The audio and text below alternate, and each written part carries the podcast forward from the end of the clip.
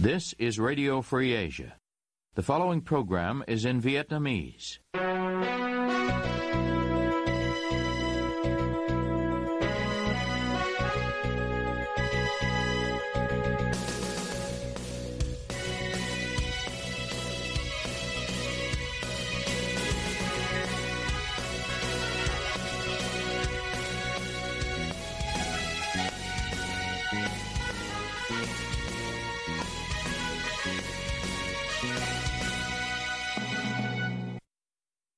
Đây là Đài Á Châu Tự Do phát đi từ thủ đô Washington DC, Hoa Kỳ. Toàn ban cùng Trung Khang xin kính chào quý thính giả.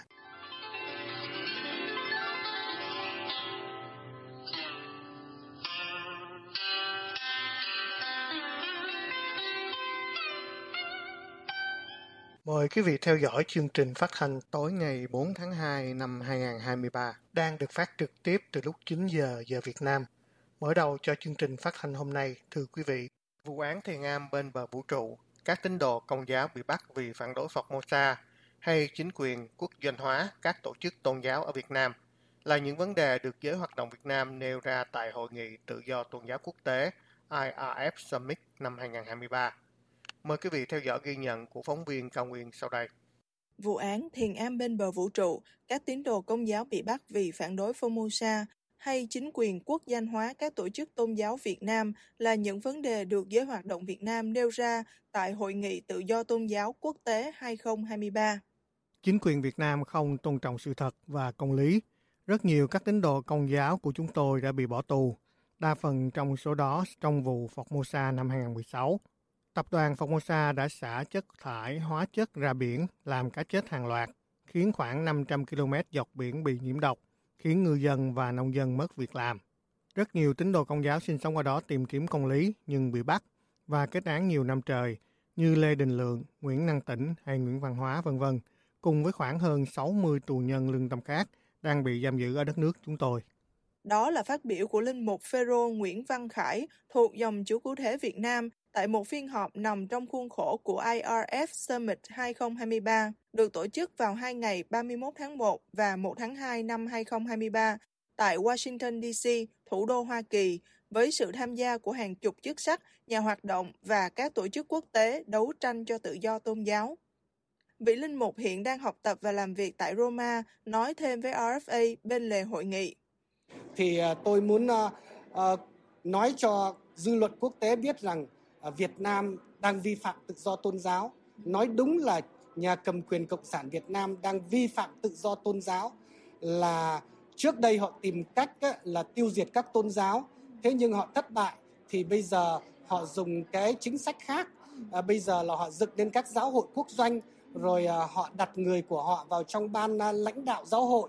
Rồi à, nếu như các cái giáo hội nào họ không thành công trong cái việc mà quốc doanh hóa thì họ sẽ đàn áp họ sẽ khủng bố các chức sắc tôn giáo và họ sẽ tìm cách giải tán cái giáo hội đó.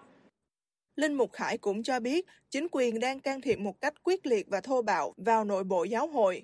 Họ mua chuộc, đe dọa, gài bẫy các chức sắc tôn giáo để qua đó kiểm soát, khống chế các tín đồ công giáo. Ông nói tiếp. Chả nói thì mọi người cũng biết là có sự can thiệp và là can thiệp rất quyết liệt, rất mạnh mẽ và rất trơ chẽn của nhà cầm quyền nghĩa là nhà cầm quyền á, gửi hẳn văn bản đến cho các vị bề trên và yêu cầu các vị bề trên trong giáo hội á, buộc các linh mục đó phải im tiếng. À, rồi còn tệ hơn nữa là tôi còn được đọc cái văn bản gửi đến cho một vị à, giám mục và yêu cầu vị giám mục đó buộc một linh mục phải im tiếng và chuyển linh mục đó đi khỏi nơi khác. Và hơn nữa là buộc linh mục đó phải thôi hết các chức vụ. Có nghĩa là treo chức linh mục đó. Tôi còn được văn bản như vậy. Và tôi thấy là lúc đó cái vị giám mục đó đã không nghe theo lời chính quyền thì tôi thấy là giám mục đó là không ngoan. Cũng tại hội nghị, bà Tanya, một người đấu tranh cho tự do tôn giáo, mang câu chuyện chưa có hồi kết liên quan đến các thành viên của cơ sở tu tại gia đang bị chính quyền Cộng sản Việt Nam cầm tù, thiền am bên bờ vũ trụ hay còn có tên tỉnh thất Bồng Lai. Bà Tanya nói, vụ việc xảy ra ở thiền am bên bờ vũ trụ, chính quyền Việt Nam không chỉ vi phạm quyền tự do tôn giáo mà còn vi phạm cả quyền trẻ em, quyền của người lớn tuổi. Tại sao mà cô thấy là uh, cô phải đi vào và đem cái chuyện này ra thế giới? Tại vì họ đại diện cho những người lớn tuổi ha? Họ đại diện cho những em bé trẻ thơ những người đàn bà những phụ nữ bệnh hoạn và những phụ nữ còn trẻ. Họ rất là nổi tiếng. Tại vì một cái đạo nào mà họ tu tại gia tức là ở trong nhà họ thì không có sự được kiểm sự kiểm soát của của của của của chính phủ hay công an. Thì trong nhà họ không biết làm gì. Nhưng mà sau lưng của thiền An đó, thì được cả triệu người thích. Là cái cách sống của họ thì không có quốc gia như là quốc gia Việt Nam cộng sản thì cô nghĩ không cho phép câu chuyện này sẽ xảy ra. Bà Đinh Ngọc Tuyết, Chủ tịch Hội đồng Quản trị BPSOS, chia sẻ rằng mỗi năm, Phái đoàn Việt Nam cố gắng bền bỉ tham gia vào Hội nghị tự do tôn giáo quốc tế với mục đích là để cho cộng đồng quốc tế không quên vấn đề tôn giáo ở Việt Nam. Cùng với các tổ chức, chính phủ các nước tạo áp lực để chính quyền Việt Nam buộc phải tôn trọng các hoạt động của các tổ chức tôn giáo độc lập, bà Tuyết nói.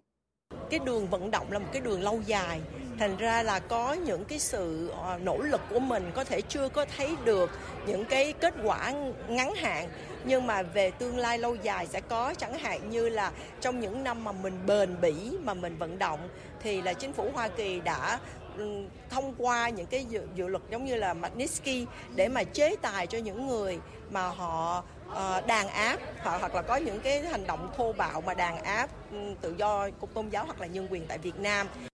Đến với hội nghị lần này, bà Tuyết nhấn mạnh, ngoài vận động cho Việt Nam, bà còn muốn liên kết, hợp tác với nhiều tổ chức hoạt động về tôn giáo quốc tế, từ đó thúc đẩy cho tự do tôn giáo trên toàn thế giới.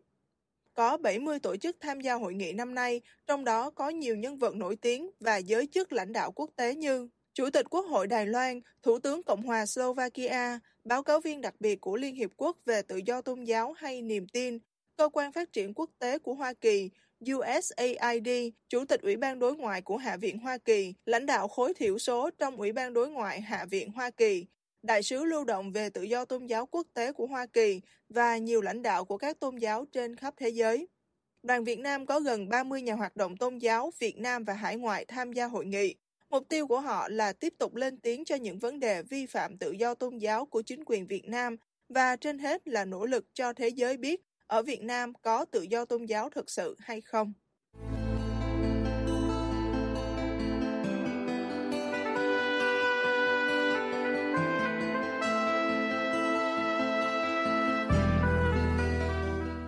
Quý thính giả đang nghe chương trình phát thanh của Đài Châu Tự Do. Quý vị cũng có thể đón nghe các chương trình phát thanh của đài qua vệ tinh Intelsat 17 ban C ở 66 độ Đông và vệ tinh 19 ban C ở 166 độ Đông. Và sau cùng thưa quý vị, hình ảnh một ông vua với chiếc mặt nạ tham gia kéo cày trong lễ tịch điền trong năm mới âm lịch vừa qua bị phản ứng. Những người quan tâm có ý kiến thế nào? Mời quý vị theo dõi bài phóng sự của phóng viên Diễm Thị. Lễ hội tịch điền Đội Sơn vào sáng mùng 7 Tết với người kéo cày mang mặt nạ nhà vua thay cho hình ảnh chủ tịch nước mấy năm qua gây nhiều bình luận trên mạng xã hội. Một số người cho rằng việc đeo mặt nạ phản ánh tính hình thức dối trá trong xã hội. Ông Ngọc Tân, một nông dân, nói với RFA quan điểm của ông. Nếu mà tư cách tôi là một nông dân thì chuyện đó tôi không đồng ý chuyện đó. Tại vì à, như tôi đã nói đó là người nông dân là ở đồng bằng sông Cửu Long là người nông dân là chân chất thật thà nói sao nghĩ vậy nói sao làm làm vậy chứ không bao giờ có cái sự mình ném đá vỗ tay như cái kiểu đó và cái đó là mình không biết là dụng ý của ban tổ chức họ như thế nào theo sử sách vào đầu xuân năm 987 vua Lê Đại Hành làm lễ tịch điền khai mở một mùa vụ mới với mong ước mưa thuận gió hòa nhà nhà no đủ đất nước phồn thịnh đó là lễ tịch điền đầu tiên ở Việt Nam được sử sách ghi nhận đến thời nhà Lý lễ này được tổ chức long trọng hơn và là một trong những ngày hội chính của triều đình vào mùa xuân. Theo nghi lễ, vua là người đầu tiên xuống ruộng cày. Ông Liêu Thái, người tự nhận mình là một nông dân, nói với RFA suy nghĩ của ông. Năm nay là cái năm tịch điền tạm đúng với bản chất của nó, nhưng vì người ta đã quen với cái giả gì quá rồi, người ta bị lộng giả thành chân, người ta bắt là phải là những cái chuyện như rứa, phải như rứa. Mà họ quay như là cái thời đại bây giờ không có mấy ông vua. Nếu thực sự là vua thì không ông tổng bí thư cũng không thể là ông vua ông chủ tịch nước cũng không thể là ông vua còn nếu như anh xem như đó thời đại là đa, ông chủ tịch nước hay ông ông tổng bí thư là ông vua thì anh nên lui về thời phong kiến anh sống bởi vì anh quá lạc hậu và anh không thể tiến bộ được chắc chắn một điều như vậy những năm sau này hình ảnh các ông cựu chủ tịch nước Trần Đại Quang lái máy cày hay Nguyễn Xuân Phúc lội ruộng kéo cày được báo chí nhà nước loan tải như những hình ảnh đẹp. Trong khi đó, một số người lại cho rằng hình ảnh này không phù hợp. Ông Liêu Thái nói với RFA quan điểm của ông.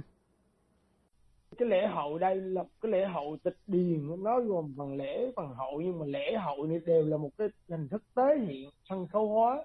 Những cái việc ngày xưa của mấy ông vua, ông ông đi gọi là cái lễ mà khai khai khai cài đầu năm đó. Trước đây là mục đích là để thu hút du lịch. Rồi dần dần dần dần à, không biết đâu tự nhiên mấy ông ờ, lãnh đạo mới nhảy vô mới đi làm đứng cái vai trò ông vua cái cái cái việc mà một cái người lãnh đạo xã hội chủ nghĩa nhảy vô đứng ở cái vai trò một ông vua để khơi mở cái lễ tịch điền để đi cài những cái đường cài đầu tiên của của đất nước yeah. thì nghe có vẻ như là nó không hợp lý lắm bởi vì thực tế là mình đang sống trong cái thời đại dù muốn hay không muốn thì cũng phải thừa nhận là đang sống trong thời đại xã hội chủ nghĩa và nó không phải là cái thời phong kiến trung ương tập quyền mà mà ông vua thực sự phải bước ra. Mùa xuân năm 2017, Chủ tịch nước lúc đó là ông Trần Đại Quang về cánh đồng xã Đội Sơn ở huyện Duy Tiên, tỉnh Hà Nam dự lễ tịch điền. Ông Quang phát biểu tại buổi lễ rằng, lễ tịch điền là một hoạt động văn hóa du lịch, quảng bá hình ảnh con người Hà Nam đổi mới, phát triển để đồng bào trong nước, du khách quốc tế, kiều bào ta ở nước ngoài biết đến các sản phẩm kinh tế, văn hóa, du lịch của Hà Nam – góp phần phát triển kinh tế, xã hội của tỉnh nhà. Đến mùa xuân năm 2022, Chủ tịch nước lúc đó là ông Nguyễn Xuân Phúc thực hiện nghi thức xuống đồng, cày ruộng đầu năm trong lễ hội tịch điền trong bộ quần áo nâu. Ông Phúc nêu rõ, Đảng và nhà nước luôn khuyến khích và đề cao sự phát triển của nông nghiệp trong sự nghiệp xây dựng và bảo vệ Tổ quốc Việt Nam xã hội chủ nghĩa. Hình ảnh con trâu vẽ vằn vện như con cọp với người cầm cày là Chủ tịch Việt Nam Nguyễn Xuân Phúc cũng bị dư luận cho là giả dối và hình thức không phù hợp với chủ trương hiện đại hóa nông nghiệp nhiều năm qua. Nhà văn Nguyên Ngọc từng nói về căn bệnh giả dối trong xã hội. Tôi cho rằng căn bệnh nặng nhất, chí tử nhất, toàn diện nhất của xã hội ta hiện nay là bệnh giả dối. Chính cái giả dối tràn lan khiến người ta không còn thật sự tin vào bất cứ điều gì nữa. Câu hỏi thường trực bây giờ, tốt để làm gì? Sạch để làm gì? Quên mình để làm gì? Xả thân chống lại cái xấu, cái giả để làm gì? Liệu rồi có ai có cơ chế nào bảo vệ những nỗ lực đạo đức đó hay không, hay thậm chí bị cả cơ chế cuộc đánh lại nhưng vẫn thấy không hề ít. Một nhà báo không muốn nêu tên nói với RFA quan điểm của ông khi để lãnh đạo khai lễ tịch điền. Theo tôi, lễ tịch điền mà có lãnh đạo như Chủ tịch nước xen vô như vậy là có mục đích điều hướng tâm thức của người dân. Họ muốn cho dân nghĩ rằng vẫn đang sống trong thời đại có vua. Vua là người đang cày những đường cày đầu tiên, khi lãnh đạo kéo những đường cày đầu tiên, nó gieo rắc ý thức phục tùng của thần dân trước các nhà lãnh đạo của thời hiện đại. Nó có yếu tố chính trị trong đó. Nó làm cho người dân sống ở thế kỷ 21 vẫn mang cái tâm thức của thế kỷ 20, thậm chí thế kỷ 19, vẫn sống theo cách phục tùng của một thần dân trước một ông vua. Với hình ảnh của một chủ tịch nước đi cày trong lễ tịch điền, nó mang hình ảnh một ông vua. Nó nửa thật, nửa giả rất nguy hiểm. Nó là cái trò ngu dân một cách rất tinh tế. Lễ hội tịch điền được bắt đầu trở lại từ năm 2009. Một năm sau, Chủ tịch nước lúc đó là ông Nguyễn Minh Triết đã mặc áo nông dân, cầm cày thực hiện nghi lễ. Sau đó nữa là ông Trương Tấn Sang, cũng với vai trò Chủ tịch nước, đã cầm cày theo trâu xới những vết cày đầu tiên để khai mạc lễ hội.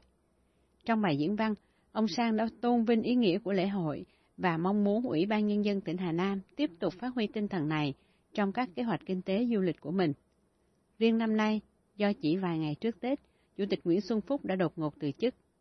Bà Võ Thị Ánh Xuân, Phó Chủ tịch nước được Quốc hội thông báo là sẽ đảm nhận quyền Chủ tịch nước cho đến khi Quốc hội bầu ra Chủ tịch mới.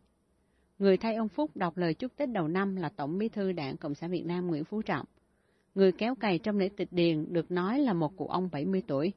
Cụ này đeo mặt nạ, mặc áo long bào và vai vua Lê Đại Hành.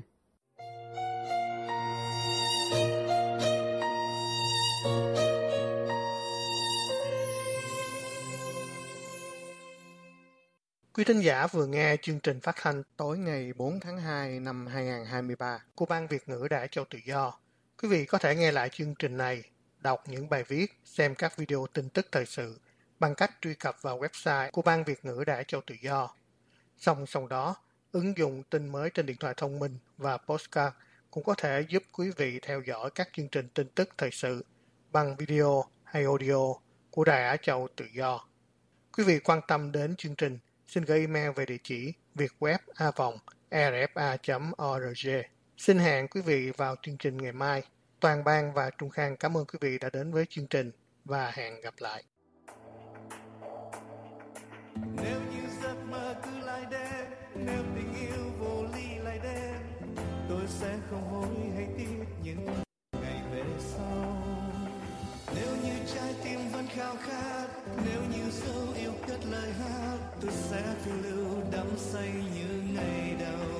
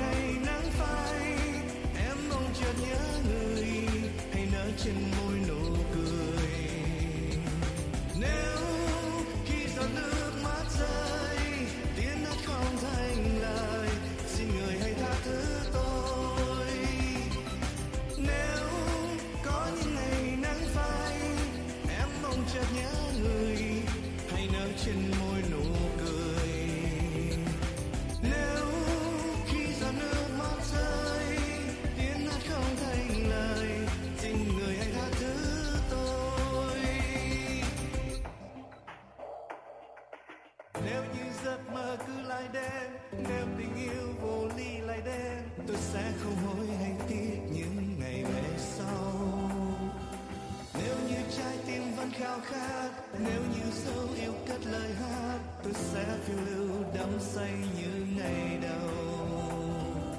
Hãy thương nhớ